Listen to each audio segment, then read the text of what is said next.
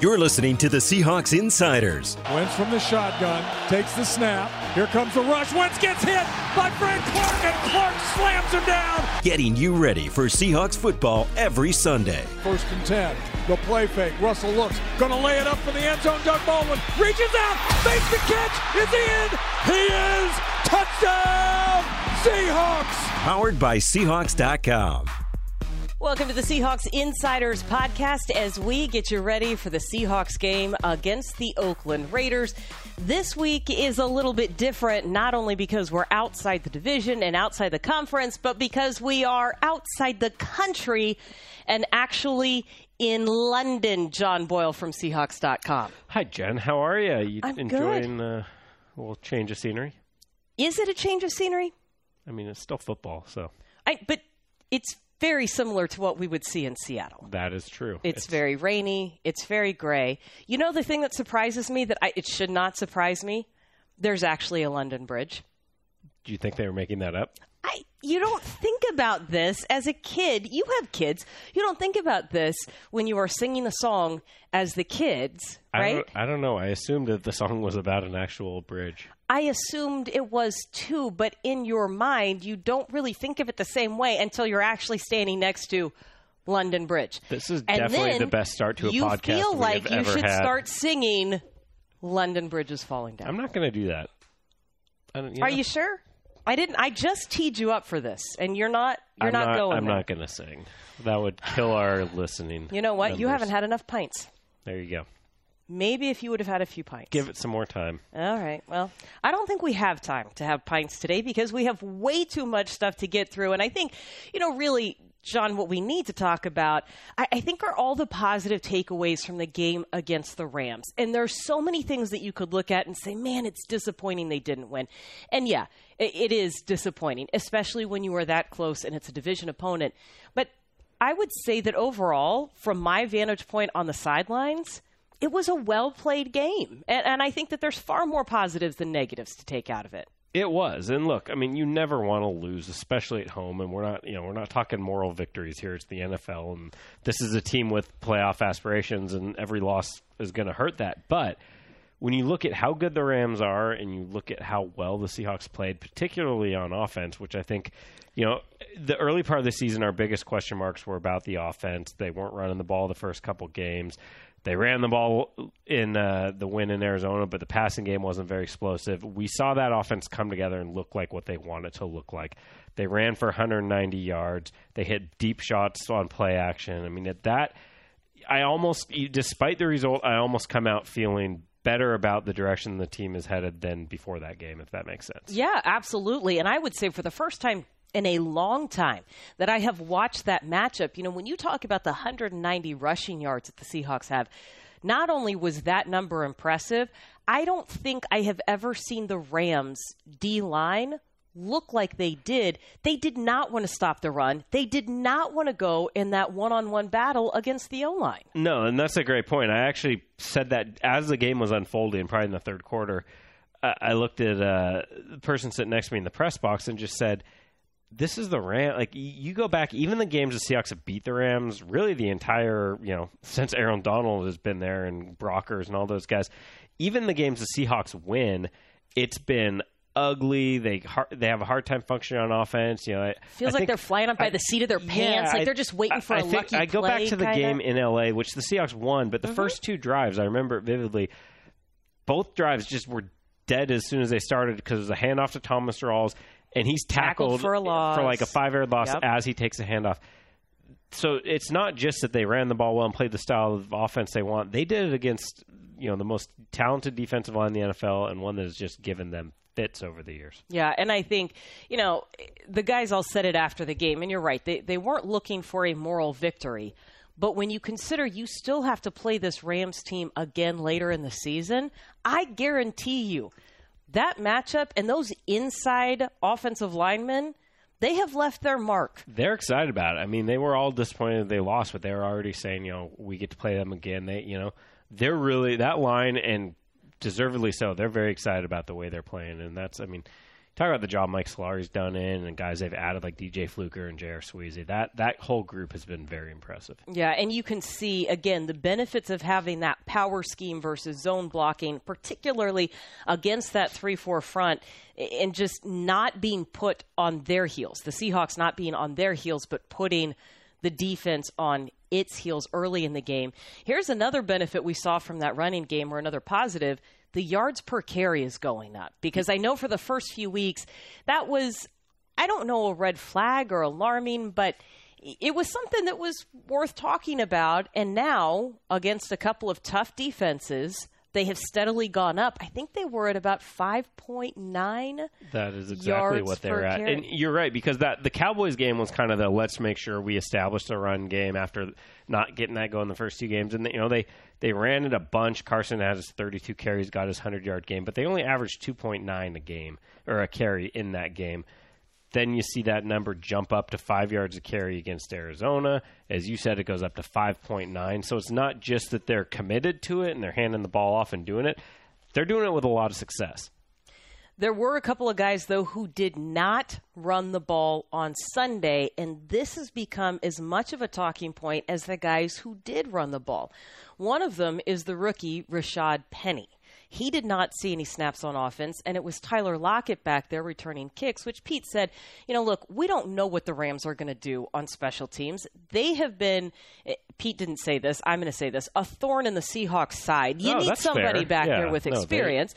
So I get that. But for folks that are trying to read into what's up with Rashaad Penny, my response would be he's a rookie and he's learning, and this is how you learn a position. And it's but been a month. I mean, I, yeah. I, I see a lot of people wanting to judge that draft pick based off four or five games, and to me, that's just silly. Let's let's give it a while and see what happens. I I would guarantee he is going to play a big role in some games this year, and beyond that, it's look, it's as you said, he's learning, and this isn't like he's not getting on the field and they're struggling He's he he didn't get on the field because the other two guys That's were what I was playing say. incredibly Yes. well. I mean, You're not hurting you're for going a pull running Chris back Carson, right who's now. averaging six yards a carry, or Mike Davis, who's averaging five point seven. It's look, he, there's going to be time for Rashaad Penny. He's going to be an important player for this offense, but just the way it was going last week, those two guys were the hot hands.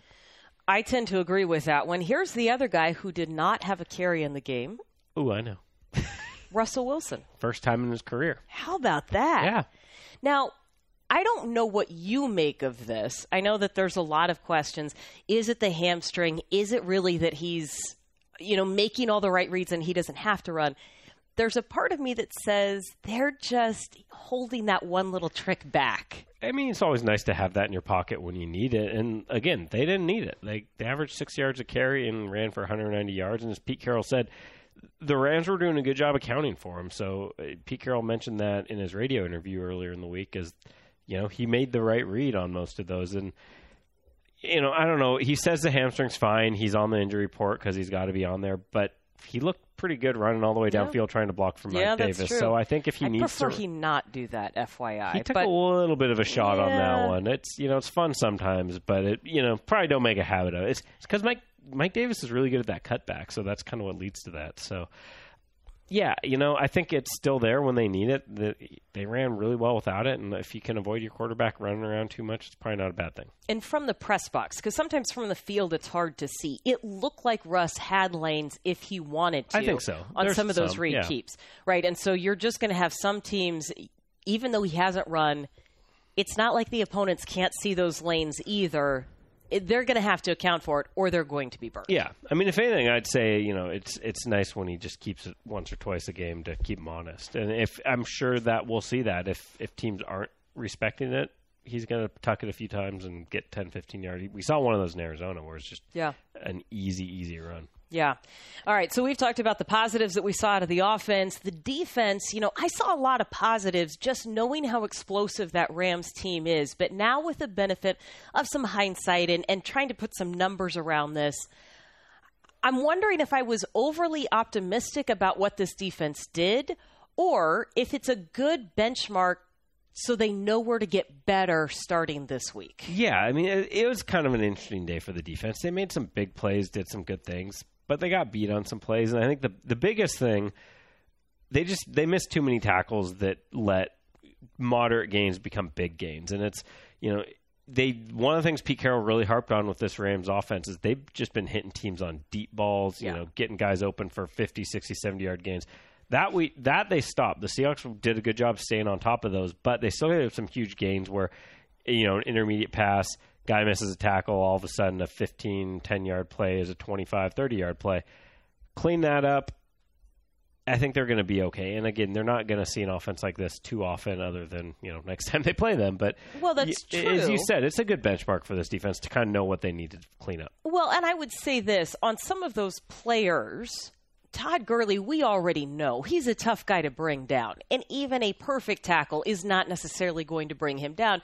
So I guess I'm wondering on some of those missed tackles, how many account for, you know, poor form or you were a step behind or you didn't actually follow your technique and wrap up versus the Rams just have some unique athletes. That's very true. I mean, again, we're talking about one of, if not the best offenses in the NFL. So, look, the the defense knows it needs to clean some things up. You know, Frank Clark talked about this. They want the pass rush to be better and affect the quarterback more. So that this defense, we've seen a lot of good out of them through the first five games, but that game showed some of the areas they can still get better. And I asked uh, Frank about that pass rush after the game, and I'm curious because I, you know, look, the- personnel up front has changed the last few weeks. You've had different guys inactive, you've had guys hurt. You had Dion Jordan playing on Sunday; he hadn't played the week before. Uh, what is your kind of theory on why that pass rush isn't quite as potent as you would hope or want? You know, it, it's a couple things. Some of it, you lost some guys in the offseason that were a big part of it before, and we're, we're waiting on some guys to kind of fill in those roles. Dion Jordan, he missed a lot of time, and he's I don't think he's quite back to being the player he wants to be, and we'll see more out of him. Rasheem Green, as we talked about with Rashaad Penny, it takes rookies some time sometimes to get going, and he showed some flashes in the preseason, and I think he can still make a big contribution, but maybe And just not. hurt yeah, he's missed two games Yep. now, so when he gets healthy, that'll help. Frank Clark's been great; he's playing really well, but they do need to get some more. And Jarran Reed, we should you know give him a mention. He's gotten three sacks, which is big to get that out of an interior guy. So they need to get more out of that unit, though. They know that. what we saw with Tedric Thompson, you know, we spent a lot of time talking about what was the defense going to look like without Earl Thomas, and you can point to again some of the missed tackles in the secondary that led to big games. But I, I think overall, fans have to be pleased with what they saw in Tedric. It's something that maybe you and I have seen at practice, his teammates have certainly seen at practice, and now maybe folks can just breathe easy. Yeah, I mean, he it was a it was a good and bad day for him. He is, as you mentioned and Pete Carroll mentioned, he did miss some tackles, but so did other guys. This is not just a Tedric Thompson problem. And he's just going to get better. Look, I mean, he know he's played in the preseason. He's been in those dime packages, but this was his first game being a every down free safety, and he made some big plays in that game. He had the interception on the hail mary at the end of the half. He almost had another one that the receiver just got a hand on right in front of him to deflect it.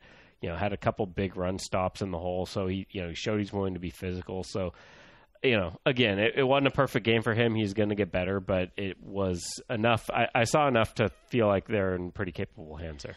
Well, and those interception numbers and turnover numbers, the Seahawks again win the turnover battle against the Rams. Unfortunately, they lost the fourth quarter lead, which is something we have seen happen now twice this year.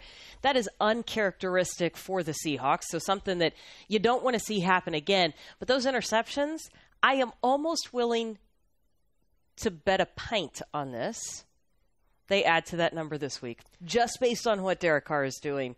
It, it, I, he has thrown more interceptions than touchdown passes this year, and you've got a Seahawks defense that is now just. It feels like in some ways they're hitting their stride back there in the secondary. Yeah, no, it's been awesome to see. I mean, one of the big things people talked about last year with this defense, and one of the kind of big question marks coming into this season is the turnovers. You know, the, the Seahawks had a really good turnover ratio last year, and a lot of that was because the offense took care of the ball, and the defense did an okay job getting it away. But you know, people are just we were a little spoiled by what this defense did. You Of know, course. 2013, 2014, where they were leading the league in turnovers, and it it kind of kept tapering off. And I don't think that was as much the play of the defense as the way teams attacked them. But we've seen it kind of spike back up, just you know, multiple interceptions a game. It's it's fun to watch, and I find myself it, it's a fun feeling when you watch a defense and like every time they're on the field, you think ah, they they might get one here. You know, maybe maybe the team's driving and they're in the red zone, and you're thinking, uh oh, are they going to get up a score? But there's always that thought in the back of your mind, like they're going to get a takeaway.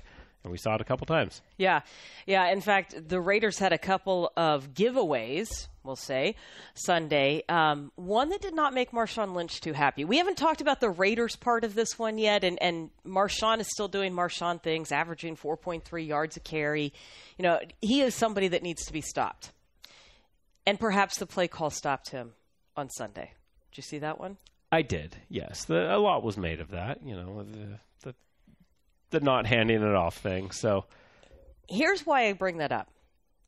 Because you know what? Sometimes actually that is a good play call. It's not always intercepted. It did not go the way. And oh, by the way, never say never. Because did you see the quote that Carr had a few years ago? I did. Yeah. I would never do that. You know what? I wouldn't say never because that's not always correct. Yeah, you got to be careful what you say. That you know, putting ultimatums on things. Anyway, my I use that also to say this: they have not been good. Carr has not been good in the red zone at throwing for touchdowns. He has had this as a challenge, and Jon Gruden is supposed to be the quarterbacks guy, but that has not been a very good it kind of mesh. Yeah, it's, it's been a tough start for that offense. So there, you know, I do think there's going to be opportunities for the Seahawks defense. I think this is a game where, you know, it. I'm not going to say it, it's a game they sh- will win and it's going to be easier anything like that. But when you look at the matchups, there's a lot that the Seahawks come out on top in. And they do not have to face Khalil Mack. I mean, I've never been so glad that that was a week two matchup and not this. Well, week. we weren't so glad about it in week two. No, but, but now that it's over and now, done, it's yeah. like okay, at least we don't have to deal with that in London. You know? Yeah, we we will see our old friend Bruce Irvin. Though. We will. And you know what? We've only got two minutes left. But when uh, we saw the Raiders in the preseason, there was a couple of things that I noted on the sidelines. One, the Seahawks really do like playing the Raiders, and you know. Say what you will about guys are too friendly these days. They enjoy seeing former teammates, former coaches, they well, have especially the two, I mean, we're talking right? Marshawn Lynch and Bruce Irvin. Those are two guys who are very well liked, well respected in their locker room. Yes, and so, Ken Norton having been there, exactly. coming back. So, yeah, I there's mean, a lot of ties. Yeah, it's no, it'll be fun for those guys, and I think it's gonna, you know, it, obviously Seahawks fans are gonna want to see what it looks like for Marshawn Lynch to go against Seahawks. It'll be kind of a fun little storyline. One of the things that Marshawn Lynch told me though during the preseason was Bruce Irvin has really grown up as a leader. You know, he was always a freak of an athlete. He was always great on the field. He is the guy who has taken over that locker room and now that was prior to Khalil Mack being traded. Now that falls even more on Bruce. Pretty high praise when Marshawn Lynch is calling you the leader in the clubhouse or in the locker room. Exactly. Yeah. So this will be a fun game on Sunday. It's been a fun time in London, and I would anticipate that we've got a few more hours of fun before we really have to buckle down for that game. Right? Sure. That's what we're. Don't tell anybody I just said that. Nope, no Don't fun allowed. Work only. No, uh, no, No we're going to have a lot of fun. And you know what? I anticipate having fun talking about this game next week when we return with another another edition of the Seahawks Insiders podcast.